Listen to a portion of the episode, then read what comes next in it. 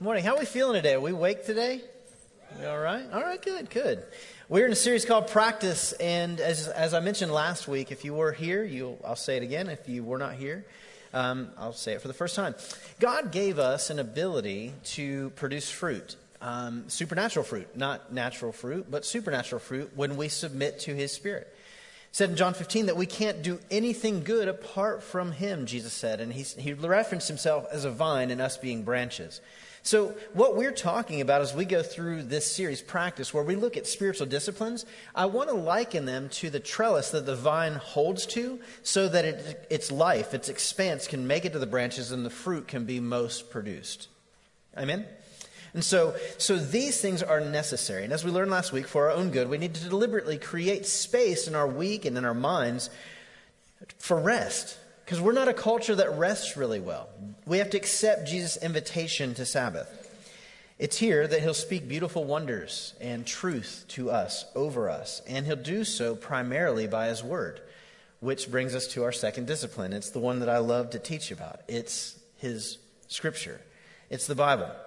How can we truly know what God wants or what Jesus wants to say to us apart from the scriptures? I suggest that we cannot know those things. I suggest we can't. It is true that the Lord does choose to speak in a myriad of ways. He speaks through uh, prayer, through His church, He speaks through uh, His Holy Spirit and sovereign circumstances. But I also want to say that every one of those ways that He speaks, He will also affirm by His word. He's never going to work counter to himself. The very spirit that indwells you and I and all believers who have trusted in the name of Jesus is that same spirit that inspired the text that we're, we're opening today. And so it's always going to work in unison. God is not going to work opposed to himself. The scriptures were inspired by that same Holy Spirit that indwells us. In order for us to know what he is saying, we must employ the discipline of scripture, scripture memorization and meditation. And that's our only point today. That's the only point. So I want you to stick with me here. You've got one point. We need to practice memorizing and meditate, meditating on scripture as to embed in who we are. And first, uh, uh, Paul said it like this to his understudy, Timothy, in 2 Timothy 3.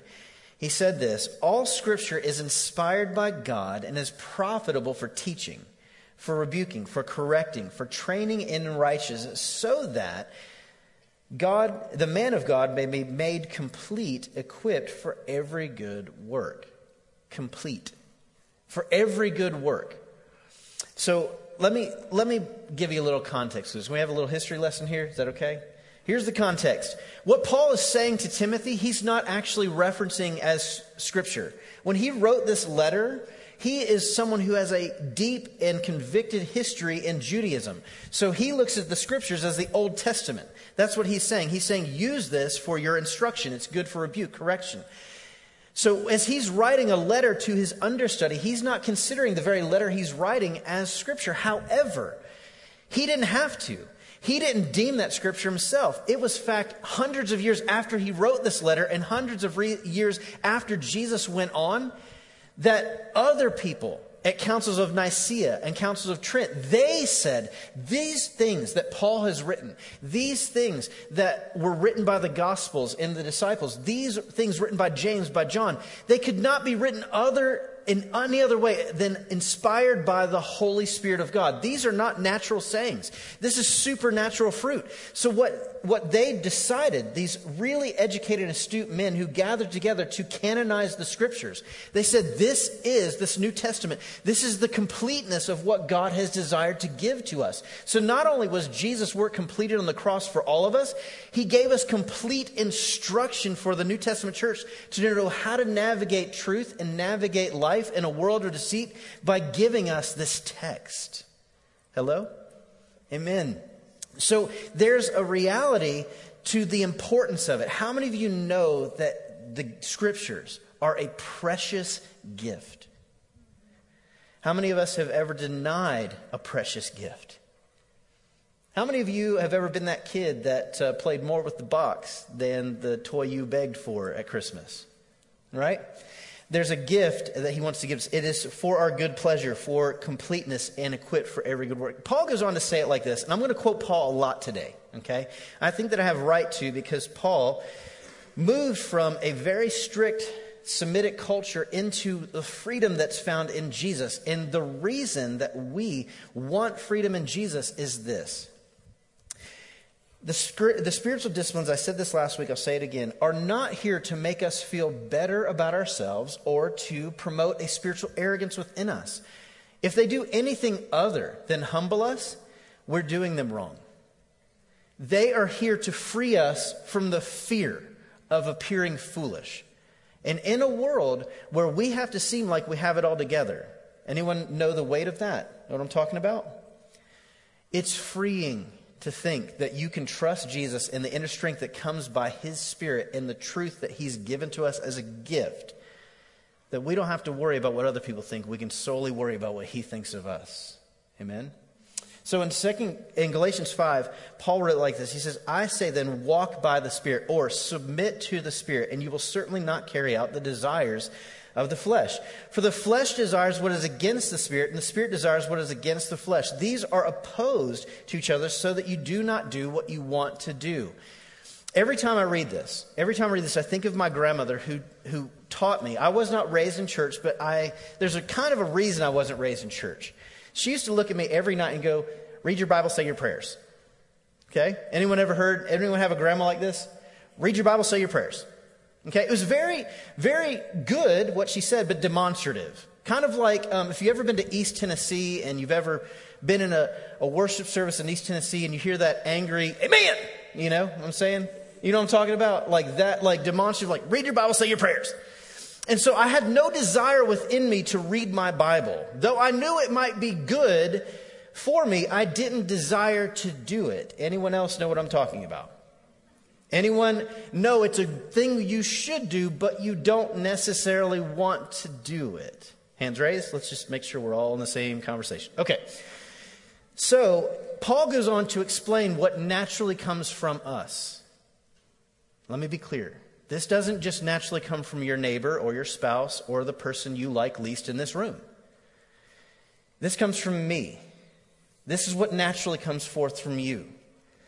It says, Now the works of the flesh are obvious sexual immorality, moral impurity, promiscuity, idolatry, sorcery, hatreds, strife, jealousy, outbursts of anger, selfish ambitions dissensions, factions, envy, drunkenness, carousing, and anything similar to the things just listed.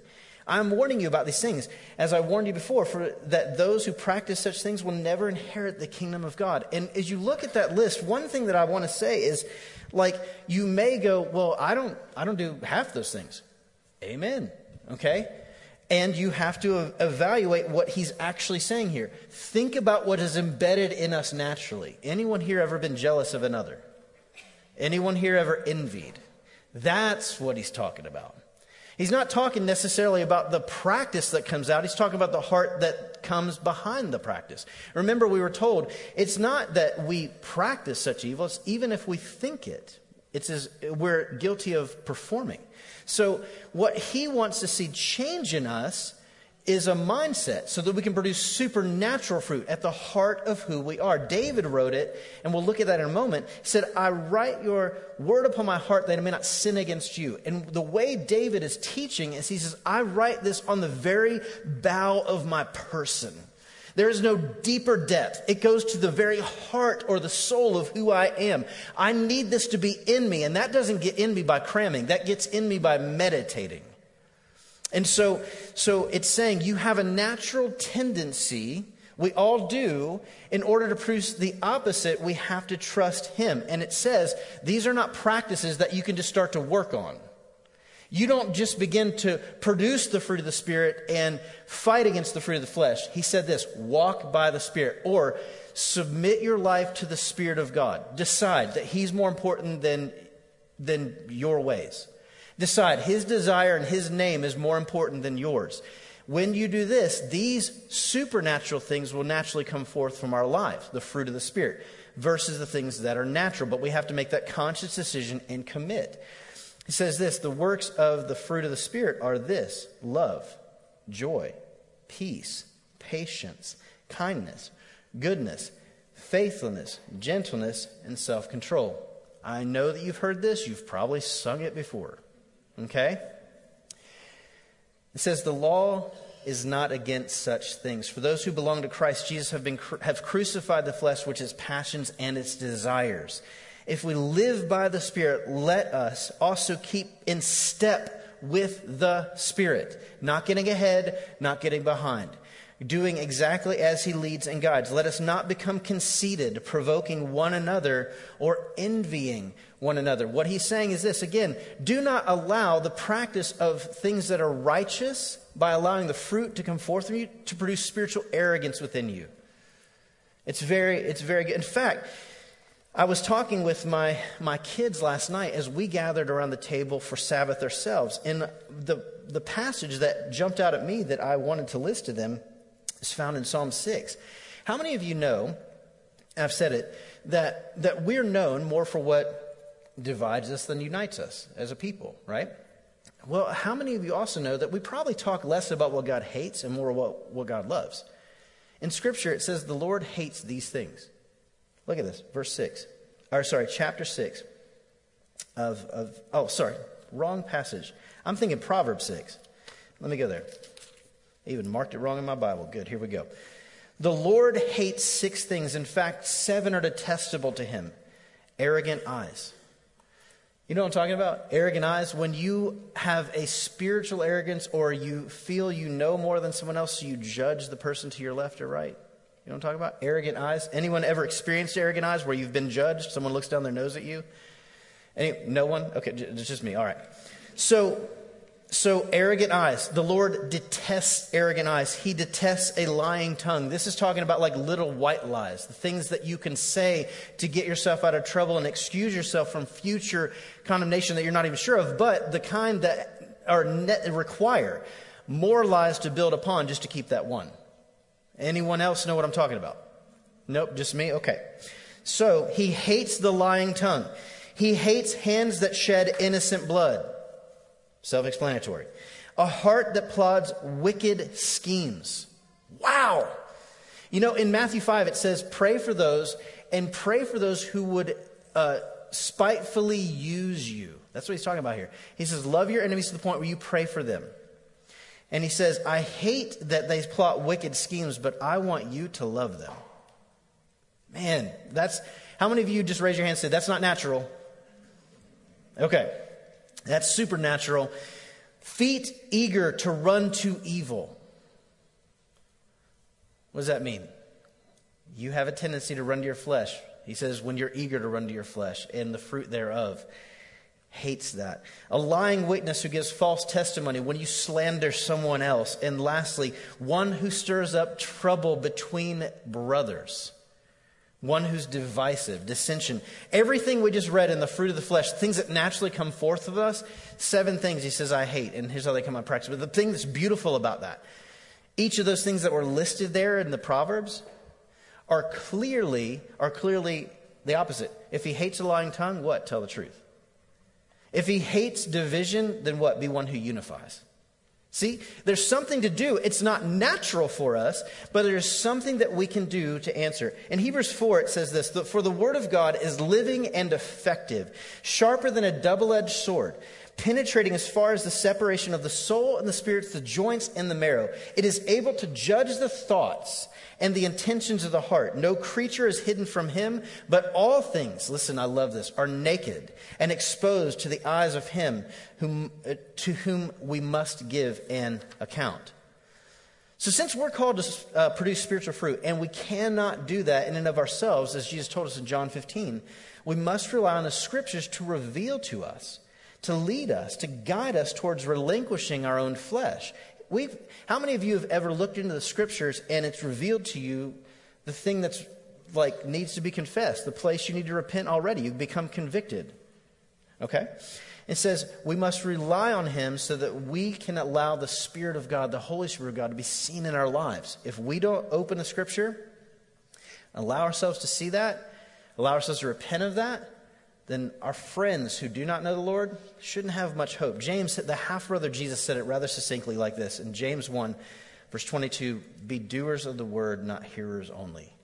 Listen to this, this is really important. We jump over this too much. Deceiving yourselves. Before I read on, he's saying it's never enough to just show up for an hour or two every Sunday, listen to the word, and then expect to live that out. If you're not reinforcing that on your own by yourself, reinforcing the very word of God that has been taught when you gather for worship on a day of worship, if you're not reinforcing that in your day, if you're not allowing that counsel into your life on the regular, look, it's not going to come forth from you. He goes on and he says, Because if anyone is a hearer of the word and not a doer, he is like one who's looking at his own face in a mirror.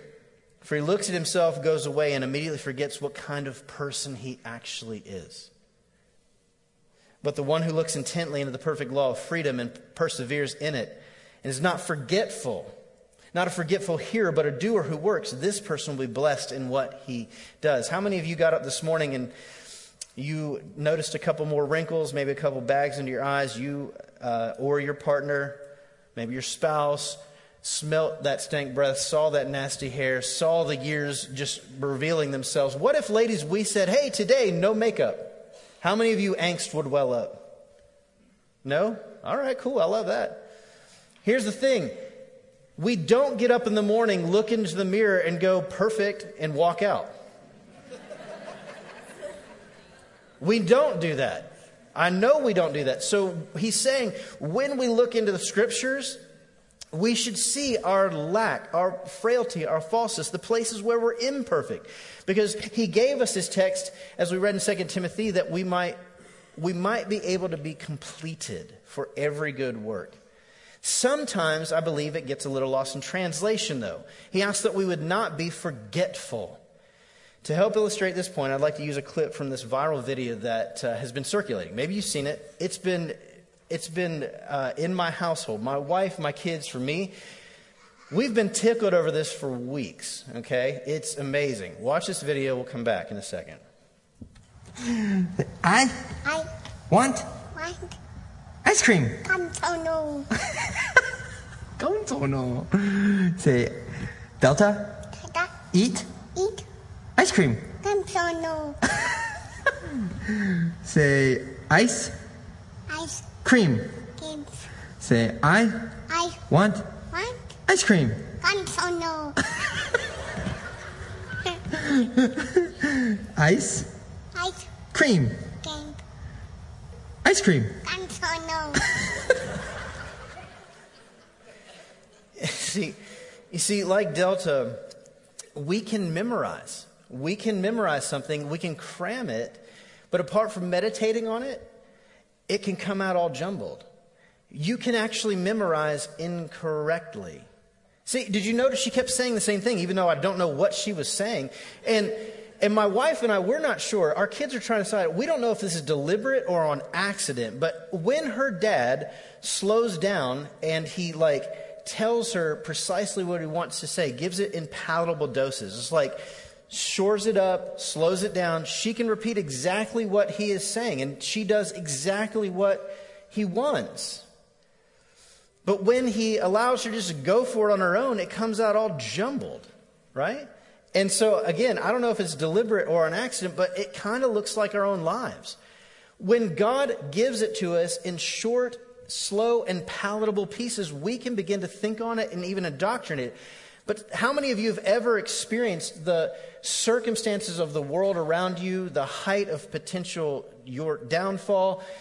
How many of you have ever felt the angst that led you to lie when you should have told the truth?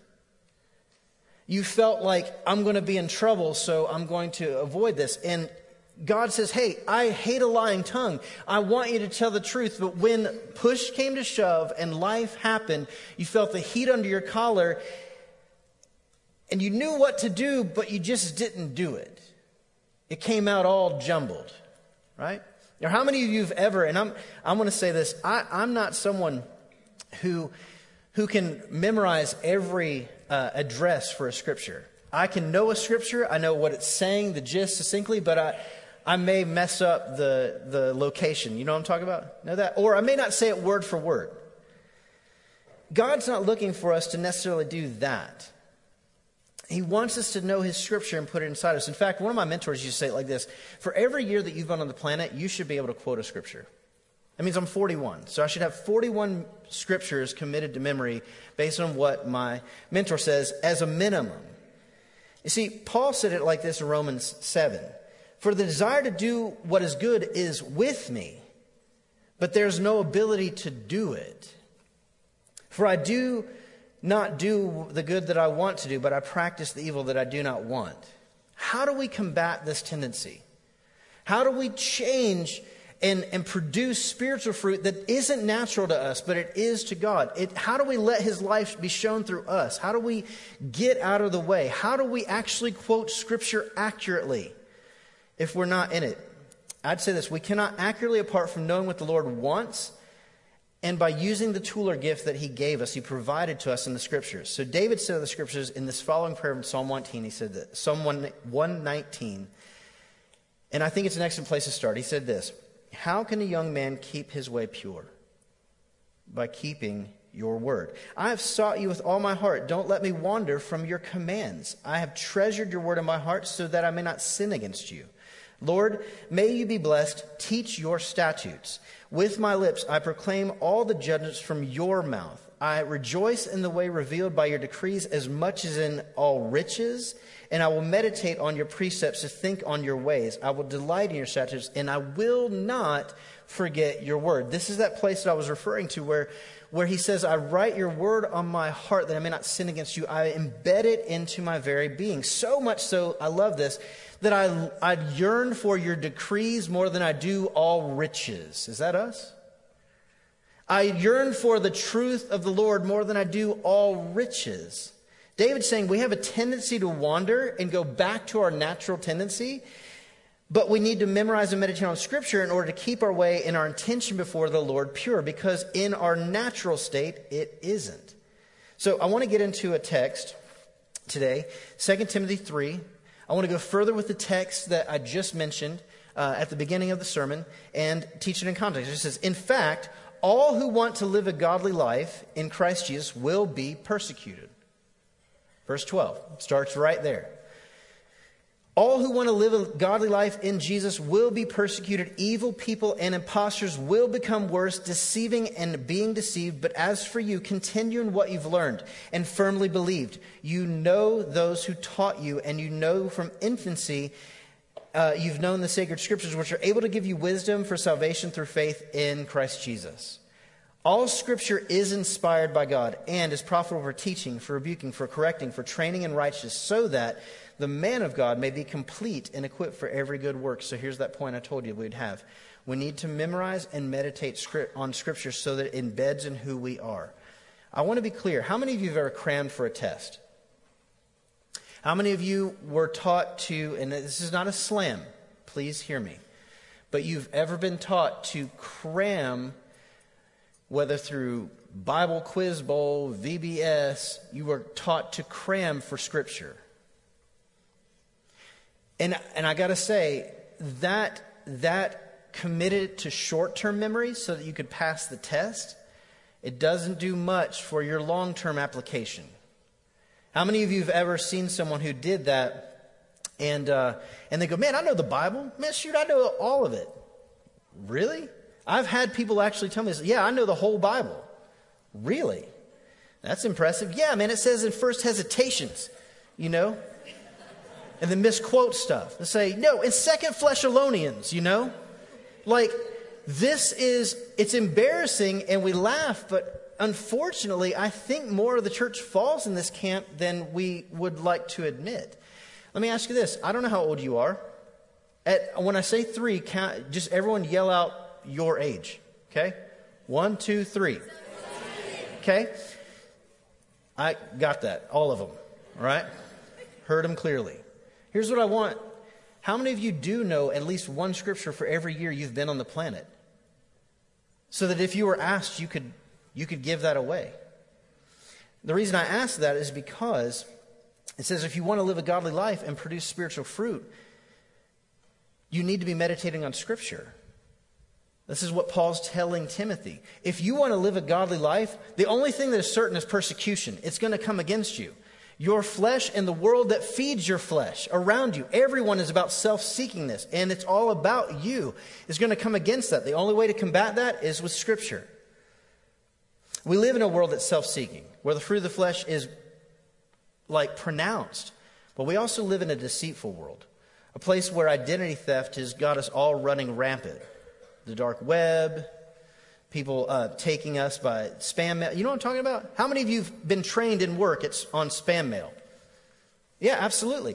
It's constantly teaching us to be skeptical because there's someone out there trying to get one over us. In John 10, it says that the thief comes and that, that he seeks to steal, kill, and destroy from you. The world is subject to that one, the enemy, who wants to take from each of us. But you have this confidence to navigate a world like that. You have this undergirding when you trust that God is sovereignly in control and you look at the scripture and the truth that taught you that. It undergirds you when, when you may look weak on the external, but interiorly you have the grip of God by the power of the Holy Spirit, and it's fed regularly by His Word. When we submit to that, we produce this patience that the world doesn't have naturally. We produce this kindness that the world doesn't have naturally. We produce long suffering that the world doesn't have naturally. I don't have it naturally. Anyone here have patience naturally? Anyone ever driven a car here? Anyone here ever been told not to pray for patience? Do you know why? Because God doesn't just download patience and go, there you go, got it you know? God, I'm dealing with this seven year old who's frantic. I need peace. Boom, got it. What does he do? He gives you opportunity to build in every aspect fruit, peace, patience, kindness. You will be challenged. And so, the only thing that gives us any confidence in the world to navigate a world of lies is the truth. And the only thing, and everyone seems to want authority today. Let me say that. Let me throw it out. We all seemingly want authority. A few people want responsibility, all want authority. The only thing that gives you authority is your knowledge of Scripture and the fruit you bear. The only thing that gives you any sort of spiritual authority, the knowledge of Scripture you have and the fruit you bear. To withstand certain persecution and deceit, the only way you can do it is if you have the truth to combat these lies. So I want to talk about five lies. I want you to raise your hand when I say the one that has a tendency to be your one. There's a trigger. It's kind of overarching. It's an umbrella. People can say it a myriad of ways, but it's this one. How many of you know the lie personally that you'll be forgotten? Okay? Let me just say them all. And I know you're going to hit with one or two, maybe more than that. But we live in a world of lies that are all about robbing us from value, and they're sent from the father of all lies. So, how many of you struggle with feeling like you'll be forgotten? How many you struggle with fault? It's your fault. What's my fault? Everything. How many you struggle with, is this even real? I show up at this church all the time. I show up in these places of spirituality, but is this even real? And you go, and the thing is, I'm afraid to admit that out loud to other people because they might think I don't know him, but I face this lie all the time. When I'm quiet by myself, he speaks this to me, and I go, Is this real? How many of you, the lie is that you're just not good enough? Or how many of you, the lie is, Hey, I'll be there for everybody, but in the end, no one will be there for me? Raise your hand if you identify with any one of those five lies. Keep them raised if you identify with more than one. How are you to navigate a world of deceit in a place where you're being told those things all the time without the truth? How can we even begin to stand on two legs? In 2 Timothy 4, I'm just going to read on real quick. It says, verse 1 I solemnly charge you before God and Christ Jesus, who is going to be the judge of the living and the dead, and because of his appearing in his kingdom to preach the word. Be ready in season and out of season to rebuke, correct, encourage with great patience and teaching. For the time will come when people will not tolerate sound doctrine, but according to themselves. Their own desires will multiply teachers for themselves because they have an itch. to hear what they want to hear. Let me just do we not live in that day right now? Does everyone not see that's where we are? People hear what they want. They will turn away from hearing the truth and will turn aside to miss. But as for you, exercise self control, fruit of the Spirit. And in everything, endure hardship, do the work of an evangelist to fulfill your ministry. Why? He says, because this is given to God, given to us as a gift by God Himself and is for our good. It is to grow us towards righteousness and completeness. Our lack let me say this statement, and I, I, need you maybe to write it down. I need you to sit on it and you think it, let it embed in who you are. How many of you have ever lacked a desire to get into the Word? Raise your hands. Lightning will not strike. Okay, we're just being honest. It's good. I'm like, I just don't want to. I know I should, I just don't want to. It's like my grandmother trying to say, read your Bible. Demonstrative. Maybe your lack of desire to get into the Word is because you are feasting and you are gorging yourself on the world. Church, listen. Maybe the reason you lack a desire to feast on the Word of God is because you are gorging yourself on the slop the world is throwing you the lies and all the deceit and everything with it. He says that we need to be able to do this so that we can be ready to preach. You may never be called to preach like this, like I am, but you may be called to give an account. And what, quite honestly, it may never even be verbal because you didn't earn the right by the way you live. People don't see in you a patience, long suffering. They don't see in you a spiritual fruit, so they never even ask. Listen, if they don't ask, that's dangerous. If people don't ask and see a difference of joy, love, kindness within the church, that's, that's dangerous. That's dangerous. They should see the fruit of Jesus coming forth from our lives by the power of the Spirit. In fact, I got to tell you, I wasn't led to Jesus by a pastor, I was led to Jesus by a shortstop. I was led to Jesus because he looked different and engaged my mind and led me to ask questions where he could preach to me. It opened the door. You may be asked to give an account. But let me ask you, how many of you ever saw the uh, end of that movie, The Book of Eli? This is another question that mentor who looked at me and said you should be able to memorize and give away a scripture for every year you've been on the planet. He also said this What if, Justin, what if they took the Bible tomorrow? What if they took it away? What if it was burned? What if it was concealed? What was locked? What if this gift was taken from us and we didn't have it? How many of you remember that picture, the end of the book of Eli, where he is laying down, reciting every word from beginning to end, cover to cover, the word of God, and gave it away? So that it could be reproduced, probably illegally, and given to future generations. We have a call to make disciples. And that's never going away. As long as we live here, we're called to live as Christ and to die as gain. As long as we're here, we're to make disciples and lead the future generations. So let me ask you could you do that? I cannot. I can't. I can't give away the scripture. If it was taken away from me tomorrow, I don't have it memorized cover to cover to give it away. Now you say, dude, that seems impossible. Let me be clear with you. I'm not saying that we have to do that. But 13 year old boys in a Jewish culture had the first five books of the Bible memorized word for word. It can be done. In fact, those who were like Paul, the one I quoted the most today, he memorized the entire Old Testament word for word historical, the prophetic, and the Pentateuch. You got to think about this. It is possible. I want to see a bigger question. How many of us believe that if God entrusted this church because the Word of God, the gift of that was taken tomorrow for some reason, for whatever reason, that we together could collectively put it back together?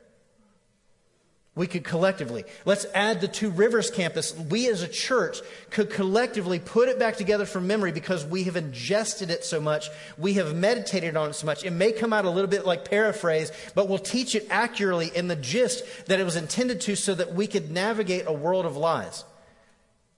How many of us could do that? Could we corporately do that? And I fear because we see it as so daunting, the answer is no. This should inspire us. Let me ask you this.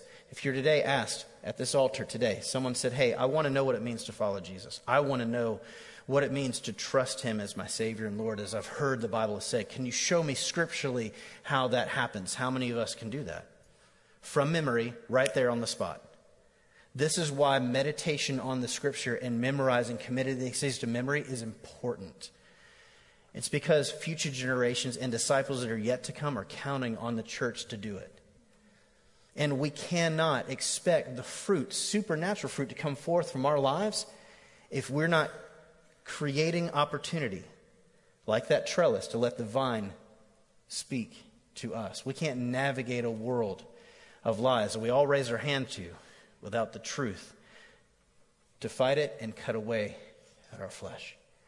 So, Father, this morning we come and we say thank you for your word. We thank you for the beauty of your word, the gift of your word. We thank you that you desire to speak to us and speak through us to the world. This morning, I want to say, as we come to a time of close and invitation, God, may you remind us of the precious gift of your word. And I pray that we would be inspired, God, convicted to get into your word that we might know the truth, to anchor us through a world of lies.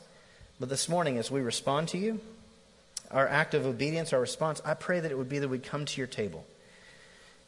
And yet again, thank you for what you've done in giving us Jesus and in giving us the richness of text so that we can know exactly what you want, exactly what you desire from us, and we're, we're not left to guess.